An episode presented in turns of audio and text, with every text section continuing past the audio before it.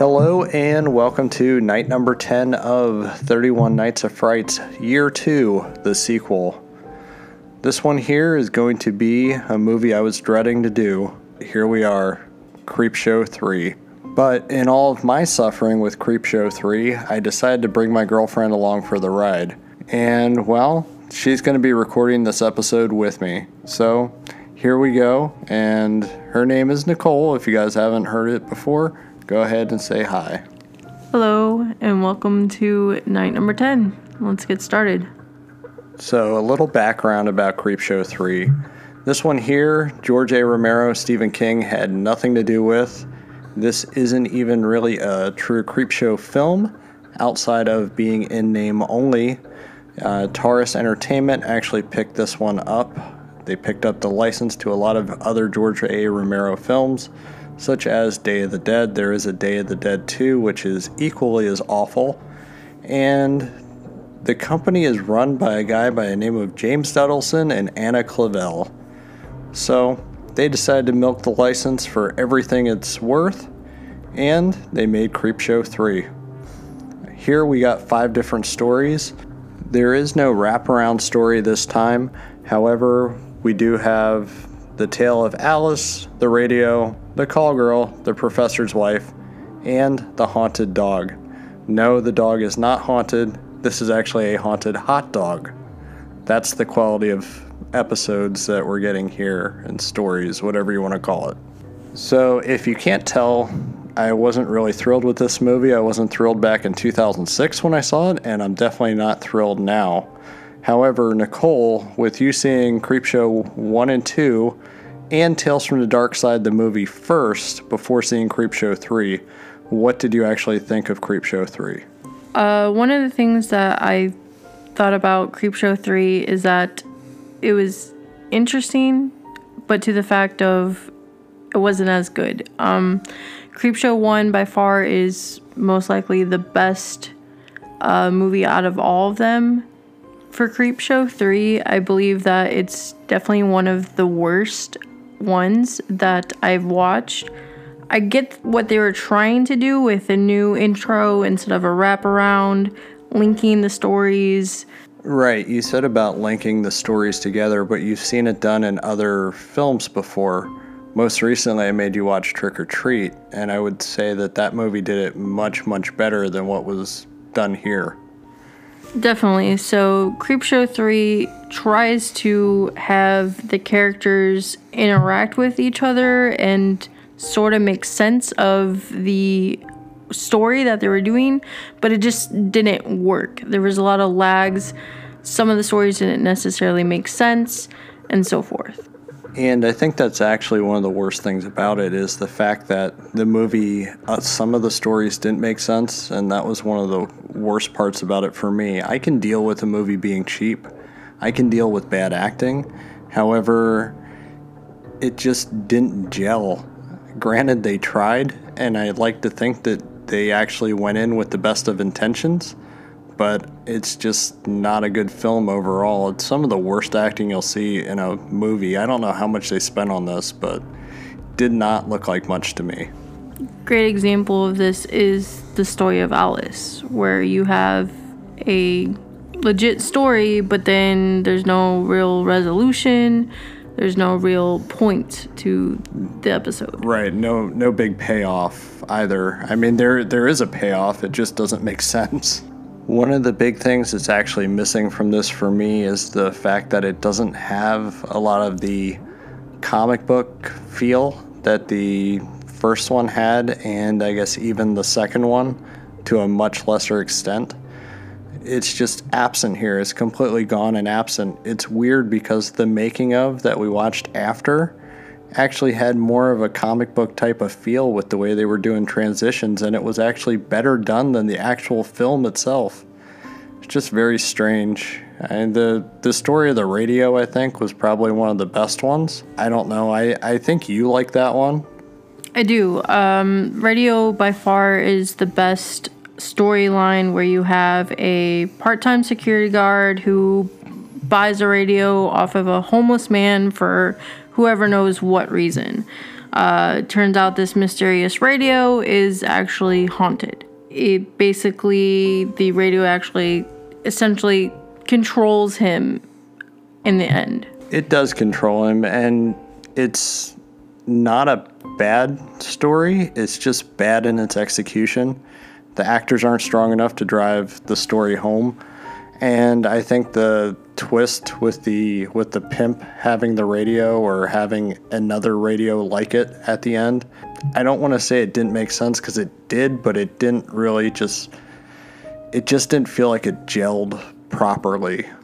So to me, uh, that show or that episode actually s- did gel a lot better than the other ones. Um, I took it as that everybody has an end game, and even though they might have not exactly known what was going on in the other, you know, apartments or whatever, you still had the quote-unquote upper hand. Sure. Somebody had the upper hand. The radio had the upper hand. So, I mean, it wasn't bad. It's just not really that great. And I guess as far as like a Tales from the Crypt style feel, the radio, and then even the third one, the call girl, about a murderous call girl, which I thought was kind of ridiculous. She gets her just desserts, I guess, at the end, because uh, you find out about the vampire. I don't care about spoilers on this one. I really don't, because if you're watching Creepshow three, you probably shouldn't. You should just go back and watch Creepshow one and two, and probably Tales from the Dark Side, the movie. I mean, if you have anything else, not anything else to do, didn't watch it, but I yeah, mean... Yeah, I mean, if you have something better to do, like, you know, watch the grass grow or something, you should definitely do that. But that call girl scene of the call girl actually murdering that guy was terrible. Yeah, it was awful, because of the fact you could see that she wasn't actually stabbing him, that it was a blood blade. And not only that, when you find out the kid's a vampire, it was very, very poor with the... with the makeup on him. It didn't even match his skin color properly. It, it wasn't was, blended. Yeah, and it was great because we watched after movie shots, and they were talking about how great it looks and how natural to the skin tone, and we're both looking at each other like, that's not even close. No, no, it wasn't. And that's one of the worst things about it, is that I really feel that the people, that they tried. It's just... it wasn't good. All right, so we should probably get into the fourth story. That was the professor's wife, I believe.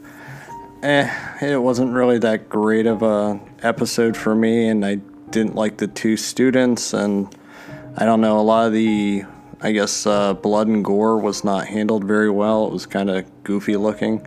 The beginning was actually really good, and then it got way too comedic.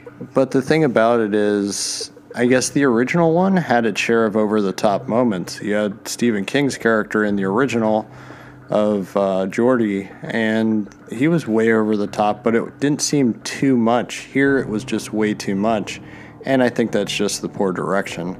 I don't know. I didn't really care for the fourth story, and honestly, I didn't care for the fifth one all that much. You want to say anything about the professor's wife yet? Uh, no, we can just go on to the, the hot dog story. You mean the haunted dog? Yes, the haunted dog. All right, well, anyway, this is a horrible doctor. He's a jerk, and he just so happens to accidentally kill a homeless man with a hot dog. What got me to not liking it is that it reminded me way too much of The Hitchhiker, which was, what, Creepshow one? No, it was Creepshow two, Creepshow actually. two. Okay. So Creepshow two, um... reworking, little bit different story here, but basically same plot. Someone's following someone because they did something that they probably shouldn't have done. Right. You got the homeless man that died from that hot dog. He was haunting the guy the entire way through. And again, it just, I don't know, it's meant to be funny. I guess the doctor himself is kind of funny. I don't know. Um, he didn't he didn't make me laugh too much, so... Uh, I don't know. Overall, it just wasn't a great story either. Again, I guess the movie, it, it's a bad movie. It's okay, but it's... I mean, yeah. I would watch it just to see. you know, to understand the movie, but to actually think that it's going to be good, have your expectations pretty low. And honestly, this movie's sitting at a three point one on Internet Movie Database. That's a three point one, not out of five, out of ten. So it's definitely not good. Um, I think it actually should be a little bit lower, but who knows? But it shows that we're not the only ones that are way too critical of the movies. Yeah, but this one, you can definitely safely be critical of it because, yeah, you should be. The worst part about this is that James Dudelson and Taurus Entertainment, they just kind of banked off the name. Like I said, I don't doubt that they tried to make a decent movie, but they banked off the name. And that's all the more reason of why it scared me with the Creepshow T V show that's currently on Shutter, which, by the way, is infinitely better. I think I think you would agree. Yeah. So far, it's actually been pretty decent, which is impressive. Yeah, but when I saw the opening credits and I saw t- an association with Taurus Entertainment and you James... You were way disappointed at yeah, that first point. Yeah, I saw James Dudelson's name and I'm like, damn it, there's his name. Oh, it's going to be bad. But no, it's actually good. So it makes... I guess it sort of makes up for Creepshow three. So check out one, check out two, maybe check out three, and definitely check out the show. What about Tales from the Dark Side, the movie? Well... that too. All right. Well, I think we should go ahead and close out this episode. Um, I want to say thank you to Nicole for being my guest tonight. Well, thank you for inviting me. Anytime. But as a reminder, you can find me on Twitter and Instagram at Adam underscore Analyzes. Also, you can check out my webpage at adam analyzes dot com.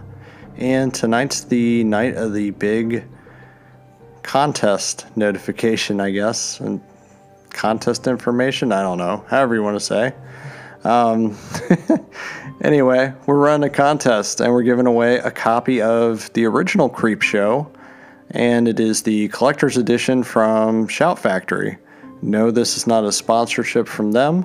This is just something uh, that I'm trying to give to my loyal listeners.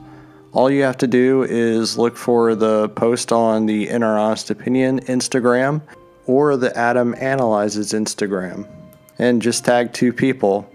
If you tag two people, then hey, there you go. You're entered into the contest. We will randomly draw them and we will send out your cool copy of Creepshow Collector's Edition.